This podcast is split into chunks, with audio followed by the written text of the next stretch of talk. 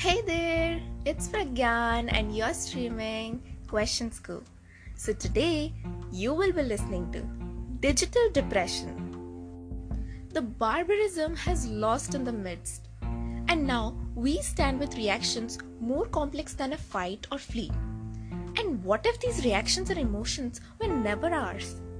What if our reaction calculation could result in profit for one and its manipulation of profit for other?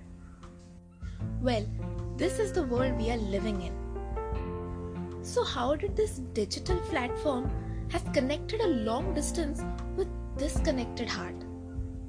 Let me tell you, unaware of the surroundings hooked up into the digital platform, the utmost disadvantage of the increasing comfort and integration of technology in our lives has brought our way of living into a landslide where people can't communicate because our emotions have never matured we are still mammals who used to drive towards food.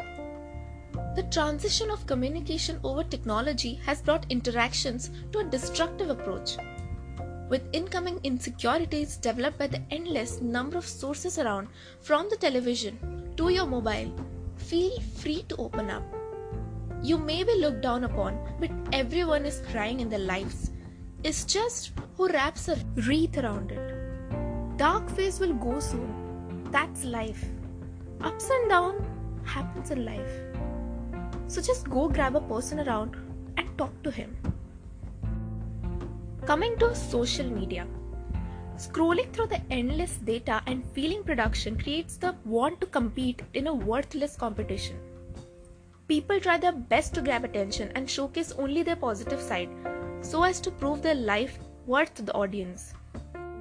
Social media, along with virtual world, gives them an environment to build things that they can never in their real life.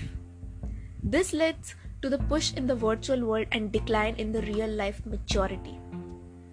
So, why do you think games are so addictive? It's because of this reason. Cache the thoughts. We are surrounded by predators hunting on our thoughts and actions and way we take decisions thus interfering with the way we observe the world around us. The virtual world, with the help of third party interactions and also with the help of cache and cookies data, they can easily bring into form our approach and render our very tangle of brains. This brings us in a vulnerable position with respect to digital scavengers and making us less human. The human psychology can be easily changed by the sleights of vision we see, and digital reverberations can further lead to earthquake which no one knows. Do you feel anyone is always watching? Now, let's come to digital diplomacy. Indian media reported three army personnel killed by Chinese side while at the same time Chinese media reported a slaughter of its five soldiers. Yes, the word was used as slaughtering. Now, you must be wondering is this the correct usage of words to depict casualties?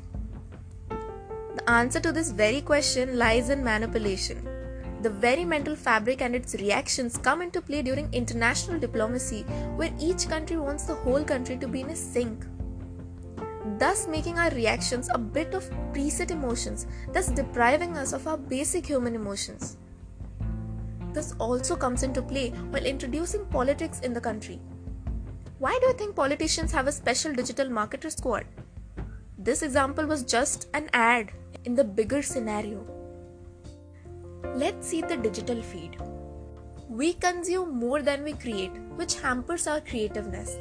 People always want to learn new things but never want to work for it. The learning is never ever successful due to its arrival from short term motivation and instincts developed through a particular scroll. At the end, there are dumb, mindless creatures moving with the flow, waiting for a trend to bounce around and prove our worth in the society. Remember, you are the best if you are looking into your mirror and not stealing someone's eyeball. Anyways, that's it for today, guys. Thanks for listening. This is me signing out. Hope you've got some knowledge and some question to scoop. Question Scoop never infringes emotion. We convey emotions. Stay home and stay safe.